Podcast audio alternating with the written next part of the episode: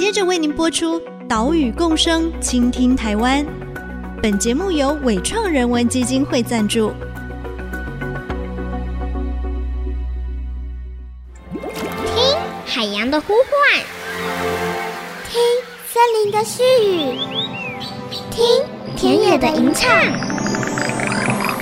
听见这座岛屿的声音，说出和岛屿对话的故事。岛屿共生，倾听台湾。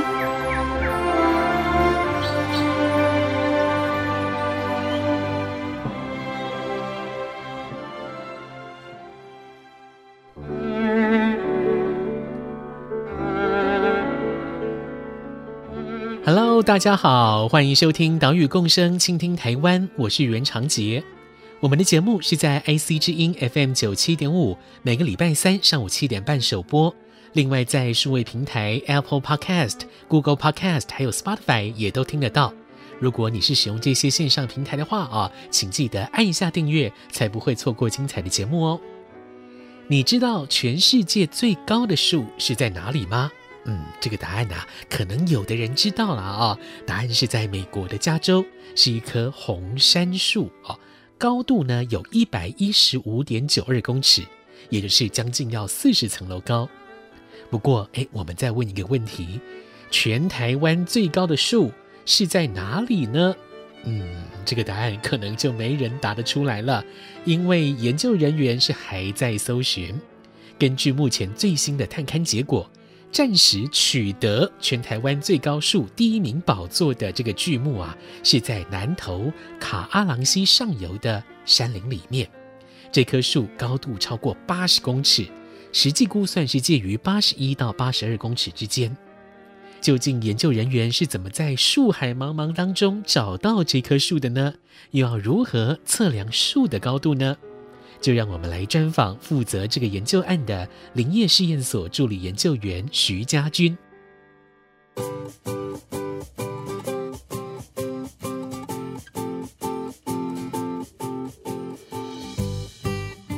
今天我们来到了台北植物园。这一座植物园从一八九六年开立为台北苗圃哦，然后一九二一年更名为台北植物园，更名到现在也是满一百年的时间。为什么要来到植物园呢？呃，是因为我要在这边采访林业试验所育林组的助理研究员徐家军。家军您好，长杰你好。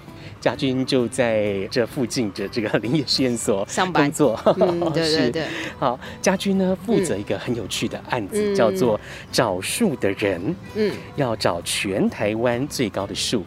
在进入今天的主题之前，我很好奇，植物园里面最高的树是哪一棵？嗯、虽然说我以前常来常经过这边，但是我不知道这边最高的树是哪一棵。哎，说实在的，嗯、应该知道的人也不多，也不多。对对对，然后我，我开始还以为是大王椰子，嗯，不是，不是。大王椰子其实不会太高，哎，对啊，对啊，对啊，就是我刚刚有带你去看嘛，就是一棵脊背木棉，因为它长得很快，是对，然后它上面都是刺，嗯，对，所以大概。没什么人会去 攻击它，而且而且它就长在植物园靠近南门国中温室那旁边哦，对对对，比较比较少人会去靠近。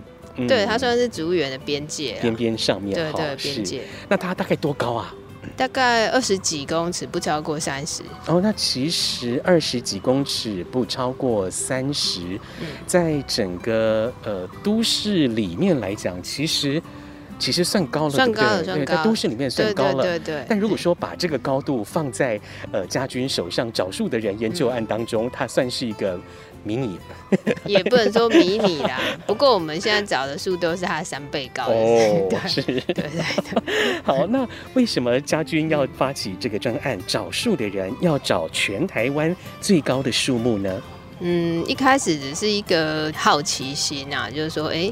因为我们现在已经知道全世界最高的树是什么树，然后它有多高嘛？超过一百一十五，一百一十四公尺还是一百一十五？一十五公尺左右。对对对对，嗯、红山嘛。对。然后，可是我们自己台湾最高的树，因为台湾其实比像美国这些国家，就是很多深山地区更难到达。嗯。所以，其实我们对台湾最高的树。在哪里，然后是什么树都不知道，到目前都不知道。嗯、是对，然后说，其实这听起来好像是一个很简单的问题，但是真的要回答它又不是那么简单。哦、我自己觉得很困难。对，我经过了几年之后也觉得蛮困难的。嗯、是是，所以你大概是什么时候有这个念头，想要来寻找全台湾最高的树？大概二零一四一五那时候开始爬巨木的时候。哦嗯，对，然后就好奇说，就是台湾最高的树可以长多高？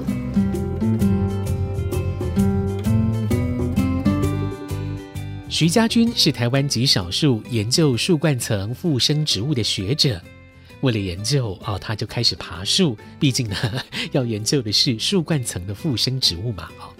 不过呢，哎，可不要以为就像是我们小时候在爬公园的树木这么简单。他爬的是一二十公尺起跳的这一些高大树木，但也因为他经常是在树上，也开始好奇树到底可以长多高，什么环境因素会影响到一棵树的成长，所以后续才有找树的人这个案子诞生。我们问家军老师，这个研究案除了可以让我们知道全台湾最高树有多高，在哪里，是哪一种树之外，还有什么学术上的意义跟价值呢？因为过去我们想说，哎，很简单嘛，就是口耳相传，大概问一下，嗯，过去有一些林业的老前辈，你大概就知道最高的树在什么附近嘛，然后你就去看，然后后来发现，哎，其实那么大的树，第一个你是没有办法眼睛看出它的高度来。然后再来就是，呃，台湾有太多深山，就是没有人到过的地方，然后那些树都是没有做过普查的，嗯、所以事实上 你要普查，因为就是我和现在合作的那个成大测量系的王老师他有说嘛，就是他们估计，因为他们现在是用 GIS 地理资讯的系统的方法来估计台湾有多少树嘛，就是上亿棵，对不对？嗯，对，然后。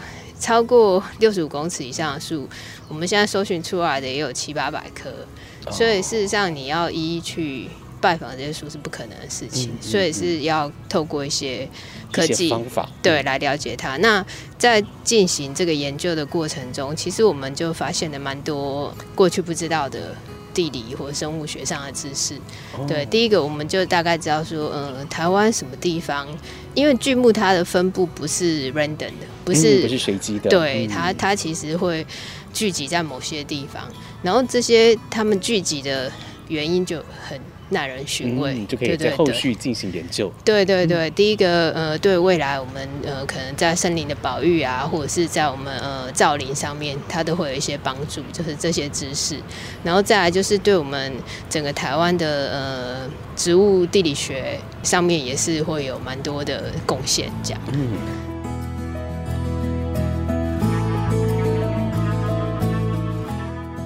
透过寻找最高树的过程，可以了解到台湾巨木的形态分布，可以说是植物地理学当中非常耐人寻味的课题。但是要找最高树，最重要的就是要知道地点可能在哪里。过去通常就只能透过巡山员或者是退休的伐木工彼此口耳相传啊，但是这样子根本就是大海捞针。后来，家军老师跟成大测量及空间资讯学系的王继奎教授团队合作，透过了空载光达技术来筛选可能超过七十公尺的巨木。空载光达，它就等于是说，像过去就是那个潜水艇，然后它用声纳去侦测，就是你附近的异物嘛。然后它的原理其实一样，它只是用飞机。然后它用镭射光，然后收集回来的回波，嗯、所以那都一定要用超级电脑才能够去运去运算、去分析。嗯、然后它就是可以做出，只要你有打到什么物品，它就可以知道这个物体的绝对位置，就是有有它的坐标，然后有它的高度，所以就可以建构出一个三 D 的状况。可是这是理论上啊，因为我们台湾地形太崎岖了，所以其实会有很多空白的地方打不到。哦，对，所以就是，即便是我们有这样详细的资料，就是还是要人力再去确认。是因为这个机器空载光达，嗯，呃，所搜集回来的三 D 的一个立体的资料，哈、嗯，是可能会有误差的吗？还是？嗯，对啊，误差其实蛮大的，尤其在陡峭的地方，像我们去年的年初就有去丹大那附近找一棵树，然后它的光达的资料呃显示它是七十六公尺左右，嗯，可事实上我们量出来就六十出头。哦，对，那其实它这个误差对真正在做呃地形。其实十几公尺是不大啦，嗯、就是 你一座山差十几公尺，其实差不多。嗯、可对我们树就差距很大。是，是，对，所以我们要找到最高的树，还有这个问题。嗯，所以这个空载光达判断出，哎、欸，这边可能会有巨树，对，你们还要再进行人工的这个确认确认。然后，其实我在出发前都会针对它的地形，嗯、就是它周遭的地形啊，还有一些。我脑袋里的一些知识来做判断，值不值得去这样？对，因为每次去到那样的地方啊，都要呃花蛮多精力的，都很难到达。对，都很难到，然后也要花蛮多人力，所以就是呃我会判断资料这样。空载光达扫出的图档可以从里面锁定有机会超过七十公尺的巨木，不过呢。啊，图档这么多，是不是可以用电脑来判读呢？还有这个空载光达的测量还是会有误差，研究人员就还要实地确认。那么他们要如何确定树的高度呢？这些问题的答案，等一下岛屿共生，倾听台湾，继续告诉你。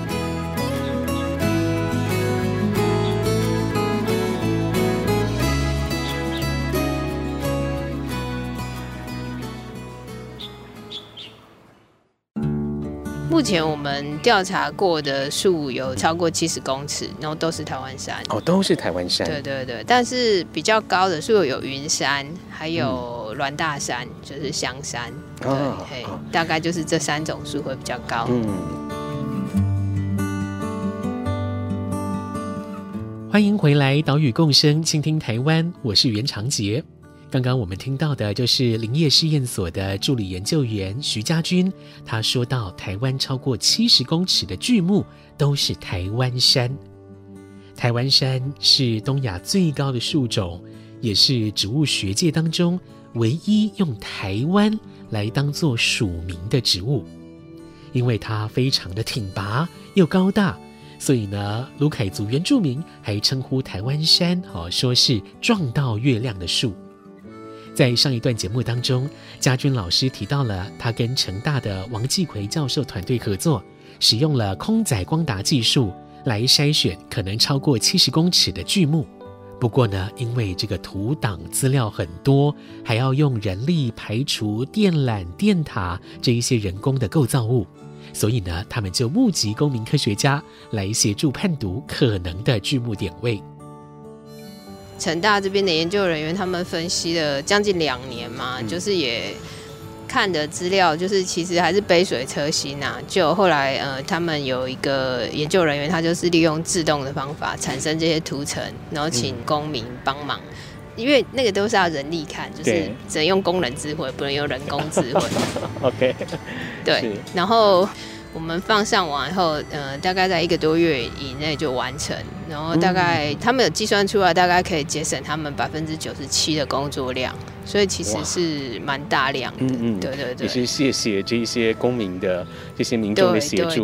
我那时候看到新闻啊，就是家军啊发出了说啊，希望 英雄帖，英雄帖，对对，希望大家在这个春节期间来帮帮忙哈，帮忙按一下，帮忙来找树这样子。对对对。对，所以透过公民的，就是大家的一起参与，然后可以帮助你们更快的来进行筛选。对，其实冠军就是在你们竹科哎，找树的冠军就在竹科，对。我有，就是他们每个人都有他们的业绩嘛，业绩前十名，英雄榜好，对对对，业绩前十名我有就是拿出来表扬嘛，然后就全台湾第一名就是你们主科的人，哇，对对对，宅男，所以狂按。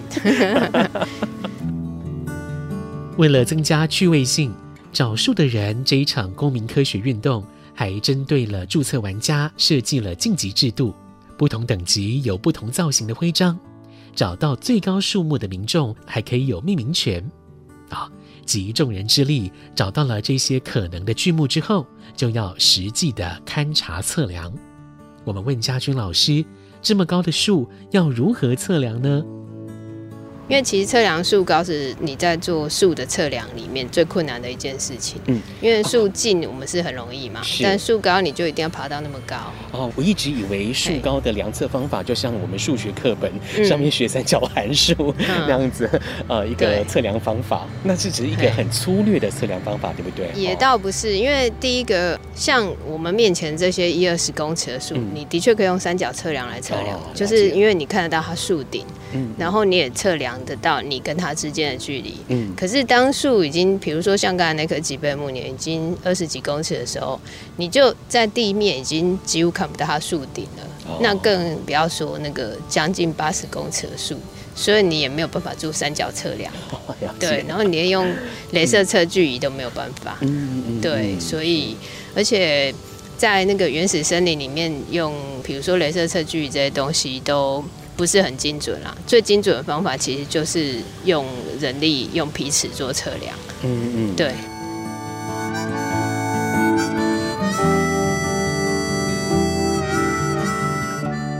因为树高还是需要用人工测量，所以需要时间进行。这个计划从开始已经花了四年时间。我们问嘉军老师，大概还要多久才能有台湾最高树的最后答案呢？因为成大这边哈，Promise 说大概诶、今年啊，二零二二年年底前可以把全部的区域搜索完，因为我们其实剩下的。要让专业人员看的资料好像剩一两千颗吧，嗯，就是他们有信心，就是年底前可以看完嘛。那其实我去年有请他们针对一些比较容易有剧目的地方热点先搜寻，嗯、然后其实我自己心中有几个区域啦，觉得最高速应该坐落在这几个区域。哦、那还有一个比较有可能就是本野山，就是大小鬼湖这里，因为那边有全台湾最多的台湾杉。的纯林、哦、是，对对，大树都在那里，所以我们今年年初就会在这边做一个调查。Okay. 因为去年就是有接近呃八十公尺的树可能会在这里，因为我觉得台湾的树要超过八十公尺非常困难，如果超过八十公尺，应该就是中乐透。对，应该 Okay. 对，因为已经要超过桃山神木的树已经非常困难。我觉得如果再去确认完大鬼湖这边的树之后，可能就有个底了。嗯，对对。在我们采访的当下，全台最高树的宝座是由桃山神木暂时取得。桃山神木距离百岳桃山啊，直线距离有三公里，垂直落差一千三百公尺。它的树高有七十九点一公尺，逼近八十公尺。但是采访完不久，嘉君老师的团队又出发了。他们这一次去的地点是丹大，啊，除了要勘察测量巨木之外，还要处理身上勒着钢索的索道木。嗯，结果啊，也带来好消息，他们发现了卡阿朗溪上游的卡阿朗巨木。高度有将近八十二公尺，是目前已知的全台最高树。我们今年春天的时候去那个丹大山区勘察巨木嘛，那因为丹大山区它就是每年只有冬天冬初的这个时候它可以进去，因为它林道很容易崩塌，那这几天也就崩塌就不能进去了，所以要在干季的时候。那我们就是之前有一棵就是光达的树，很可能会破纪录的嘛。嗯，后来就是有成功的找到，然后量测出来也有破那个纪录，是一棵台湾杉，嗯，有破树高的纪录。是，那它高度大概是多少公尺？应该是将近八十二公尺，因为它最后一段就是都没有树枝，所以我们没有办法爬上去。但是我们有用随身携带的钓竿跟空拍机。来估算最后一段的高度，对对对，是是是，所以整个的高度将近八十二公尺，也就是超过在二零二零年找到的七十九点一公尺的桃山神木，所以目前已知的台湾第一高树就是 卡阿朗的这棵巨木。那我们可以说卡哈朗巨木就是台湾的最高树了吗？诶、欸，还不能确定，但是很有可能，因为呃，我们找了这么久，破七十公尺的巨木已经非常少了，然后破八十公尺这是第一次嘛。嗯、那要等到就是年底的时候，我们全台湾的那个光达的资料都扫描一遍，才能够知道到底是不是。但是呃，是蛮有机会的，因为我们目前资料是热区都已经少的差不多了，对。所以剩下的这个部分出现更高的剧目可能性就没有那么高。哦，所以卡拉郎巨木就有很可能是台湾的第一高树。对对对，因为丹大本来就是剧目非常多的地方。你们这个行程是几天的时间呢？呃，总共是花了七天呢，因为那时候其实那个丹大林道还是不通，所以我们是走进去的。嗯，就光走完五十六公里的丹大林道就走了两天。对对，所以总共大概花了七天这样。哇，真的是不容易哦。嗯，嗯非常辛苦。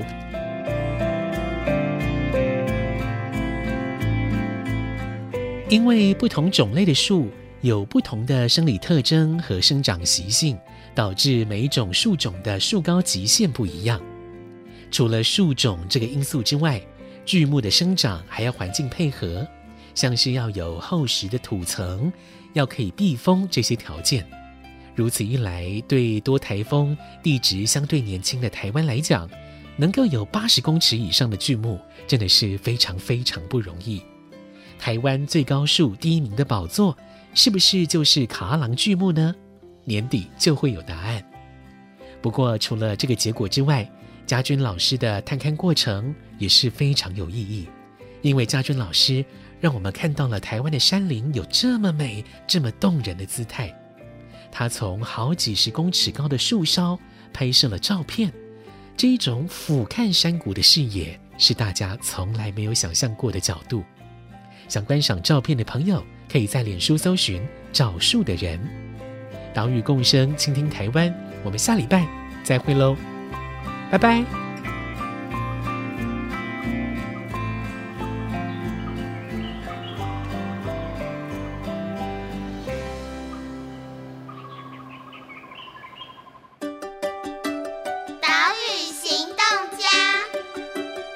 是林业试验所的研究人员徐家军，我要请大家一起加入的行动，就是因为最近因为疫情的关系嘛，我们用了非常多的食物容器，就是抛弃式的容器，然后我就尝试着带着自用的容器去外带一些午餐啊，然后我觉得，哎，店家还帮我打折，我就觉得很高兴，然后又觉得自己减少了很多垃圾，举手之劳啦，我希望大家可以一起来加入。本节目由伟创人文基金会赞助播出。伟创人文基金会秉持永续的经营承诺，邀请您一同为这片土地发声，促进人与自然的平衡与和谐。